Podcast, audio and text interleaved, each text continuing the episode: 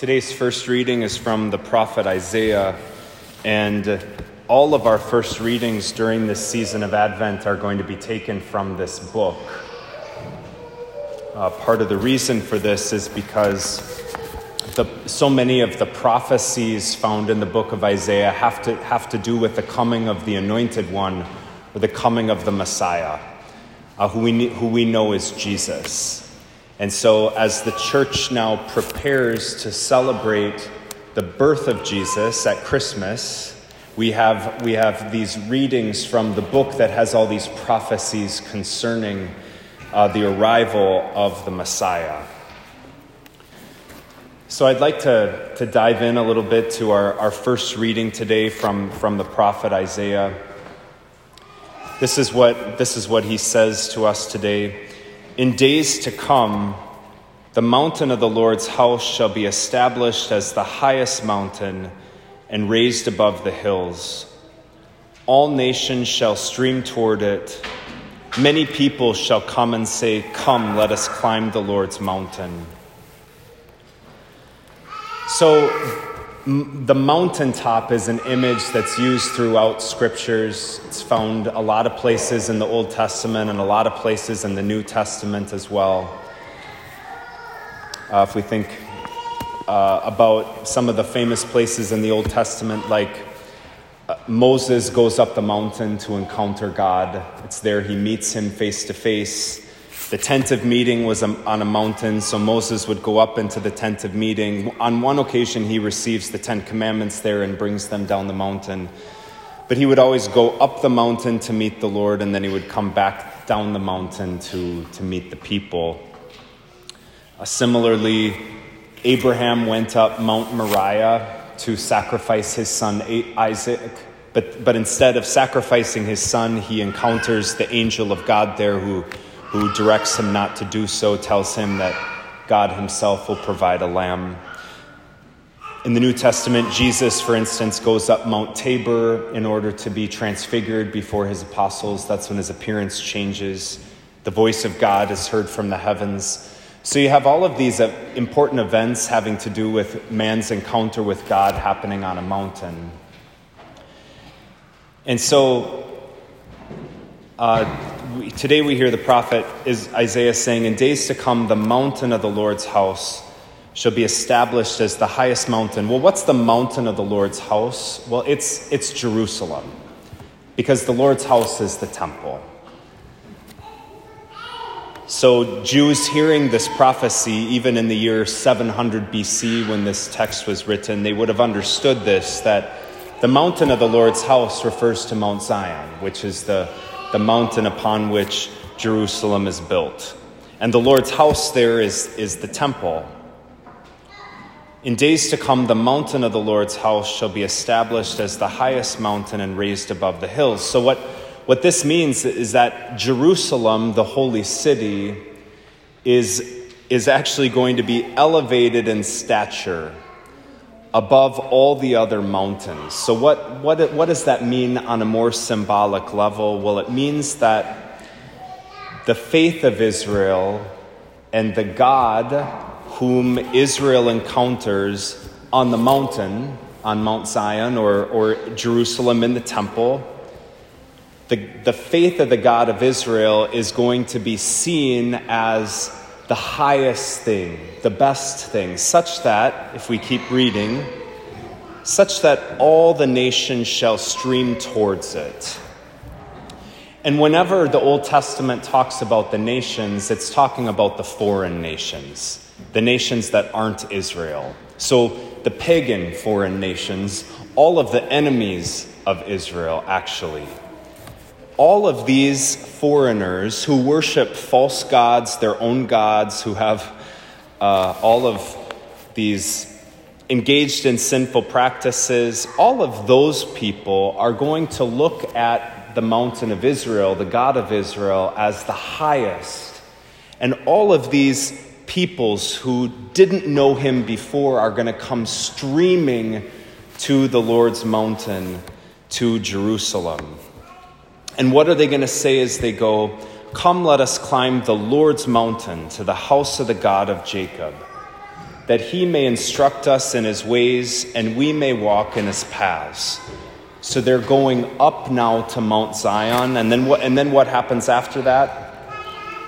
For from Zion shall go forth instruction and the word of the Lord from Jerusalem. So there's this sense of this gathering together of all the nations in Jerusalem. But then from that place, they receive knowledge and the word of the Lord, and then they go out. They go, they go back home.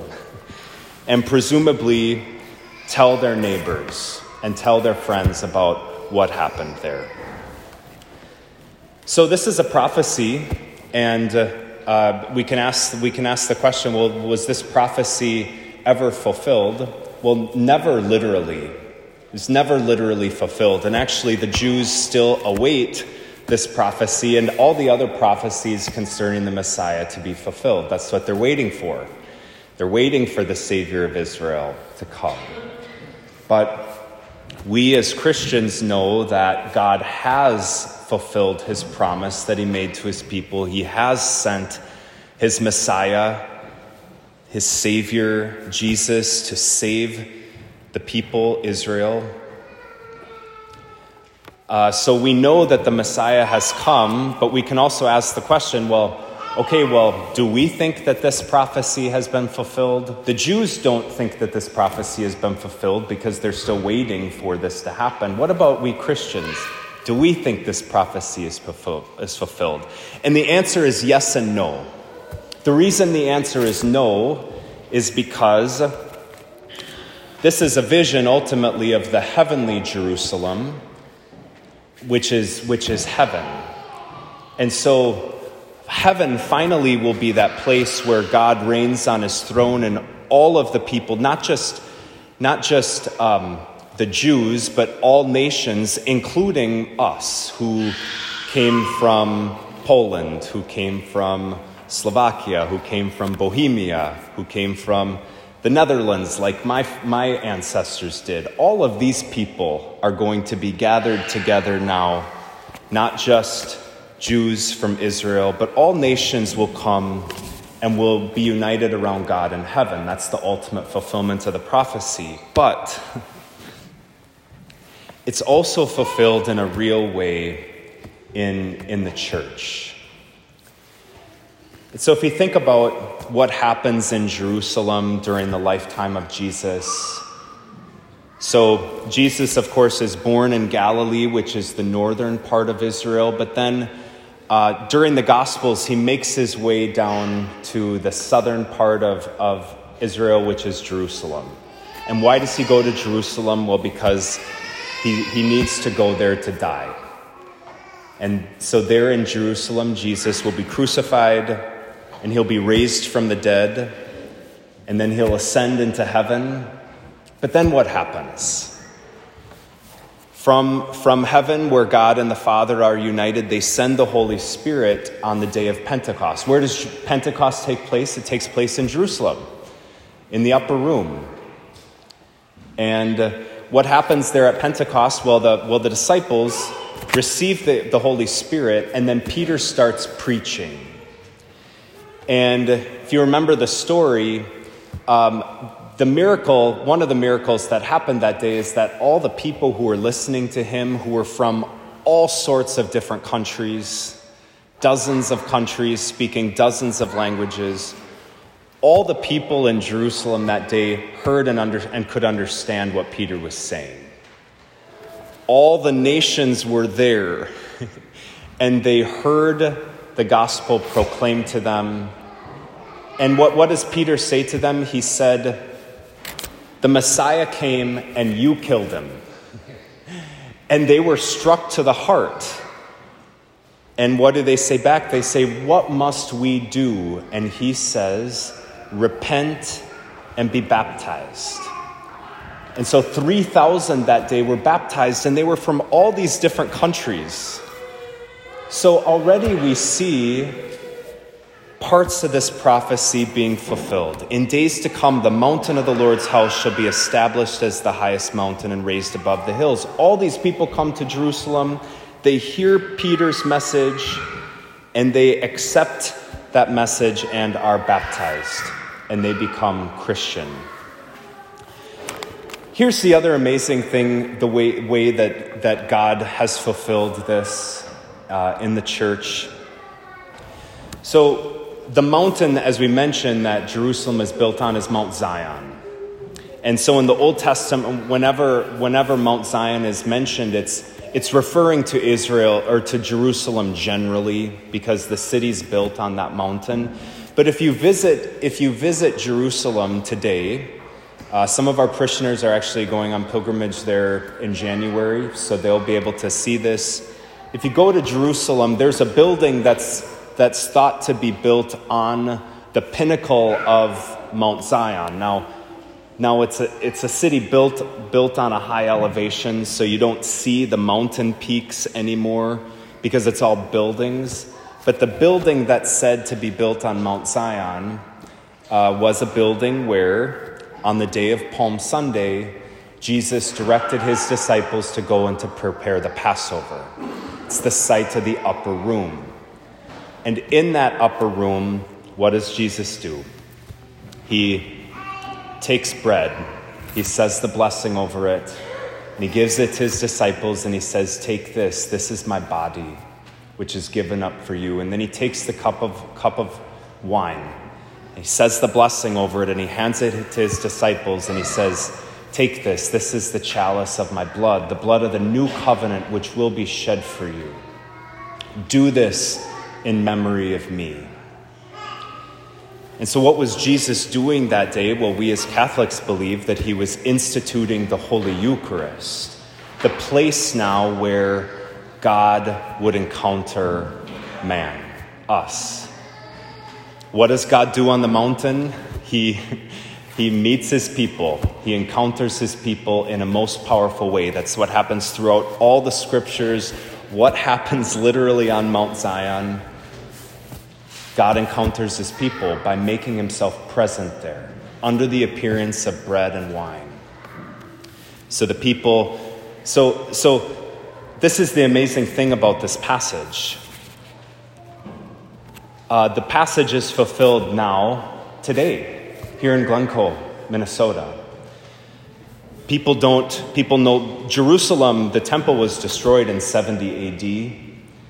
And so, what, is the, what, is, what does the church do from there? The apostles bring the church then throughout the world. St. Matthew goes to Ethiopia, St. Thomas goes to India, St. James goes to Spain, St. Peter goes down to Egypt, and then eventually goes to Rome. What happens in Rome, which is the center of the, of the world at that point, the meeting point of all nations? The gospel's proclaimed in Rome, and really from there, it spread all throughout the known world. And now people don't have to go to Jerusalem in order to go up Mount Zion and encounter God. They simply have to go to Mass. Because those first apostles went out, and what were they doing? They were celebrating the Mass wherever they went India, Ethiopia, Spain, Egypt. And so, how blessed are we to be able to climb the mountain today, the symbolic mountain, where the Lord encounters us in a most powerful way. And from which then we, we go, like the nations went up Mount Zion and then went back full of knowledge and full of the Word of God to share the gospel message with others. That's, that's what we're supposed to do. You know, I think, I think this is really important for us because we all, we all have to be renewed in our faith and conviction that what happens here is the most important part of our life. That from ancient days, the prophets were talking about what was going to happen here at this altar at St. Pius in Glencoe, Minnesota. 2,700 years ago, the prophet wrote about what happens here. Do we know that? Do we understand that? Do we internalize that? Have, have we internalized that so that we can get other people here too?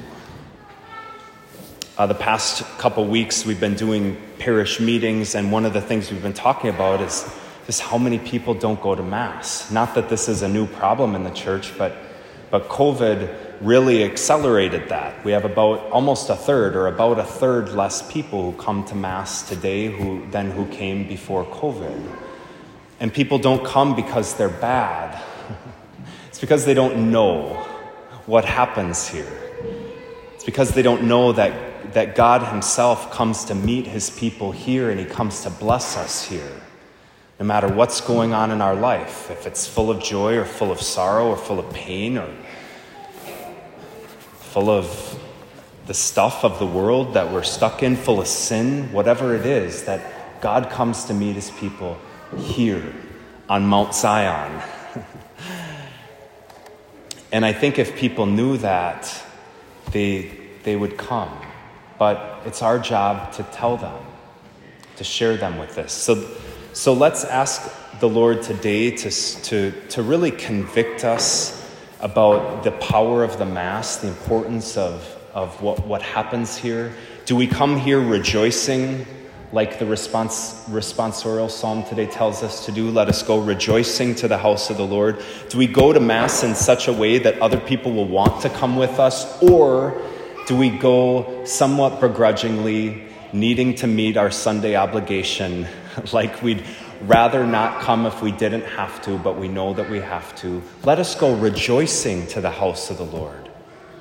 People will see our enthusiasm and they'll want to come with us.